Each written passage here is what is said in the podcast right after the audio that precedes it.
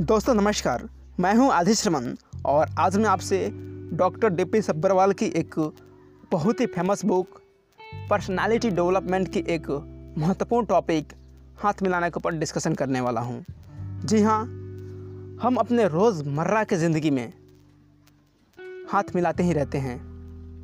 इस दौरान हमसे काफ़ी बार गलतियाँ भी होती है, लेकिन हमें इसका अंदाज़ा नहीं होता है। आज आप जानने वाले हैं कि आपको हाथ कैसे मिलाना है, आपको हाथ दबाना है या नहीं दबाना है, कितनी देर तक पकड़ कर रखना है, किन से हाथ मिलाने के लिए आपको पहले हाथ आगे बढ़ाना है और किन से हाथ मिलाने के लिए आपको बाद में हाथ आगे बढ़ाना है। हाथ ऊपर रखना है या नीचे रखना है, ये सब आज आप जानने वाले हैं। तो पूरे ध्यान से सुनते रहिए। परिचय के वक्त हाथ मिलाना सामान्य बात है, लेकिन महिलाओं के साथ नहीं, जब तक कि वे खुद पहल ना करें। यानी कि अगर आप पुरुष हैं, किसी महिला से हाथ मिलाने वाले हैं तो जब तक महिला हाथ आगे ना बढ़ाएँ, तब तक आप हाथ आगे ना बढ़ाएँ। गर्म जोशी से हाथ हिलाइए, लेकिन ज़ोर से दबा कर नहीं। बहुत सारे लोग हाथ को तेज़ी से दबाते हैं, ऐसा आपको नहीं करना है। आपको सामने वाले से जितनी दबाव मिल रही है, उतना ही आपको उसके हाथ पर दबाव डालना है। यह दो से तीन सेकेंड का होना चाहिए और केवल दो या तीन बार हाथ हिलाया जाना चाहिए। बहुत सारे लोग ऐसे हैं जो हाथ को देर तक पकड़ करके हिलाते ही रहते हैं। आपको ऐसा नहीं करना है। यह वरिष्ठ का विशेषाधिकार है कि वह आपसे हाथ मिलाए या नहीं। वरिष्ठ की ओर आप खुद पहले कभी हाथ नहीं बढ़ाइए।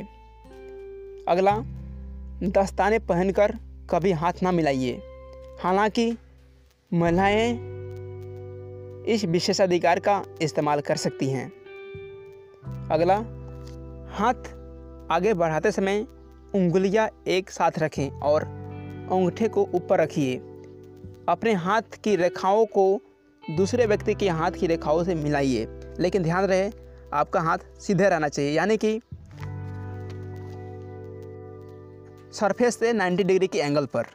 बहुत सारे लोग ऐसे हैं कि हाथ मिलाते वक्त अपना हाथ नीचे कर लेते हैं या फिर ऊपर कर लेते हैं। तो according to the body language book by Allan Pease and Barbara Pease अगर आप हाथ नीचे कर लेते हैं, यानी कि ज़मीन के समानांतर या सरफेस के समानांतर तो तो आप सामने वालों को ये संकेत दे रहे हैं कि आप उसके अधीन होना चाहते हैं।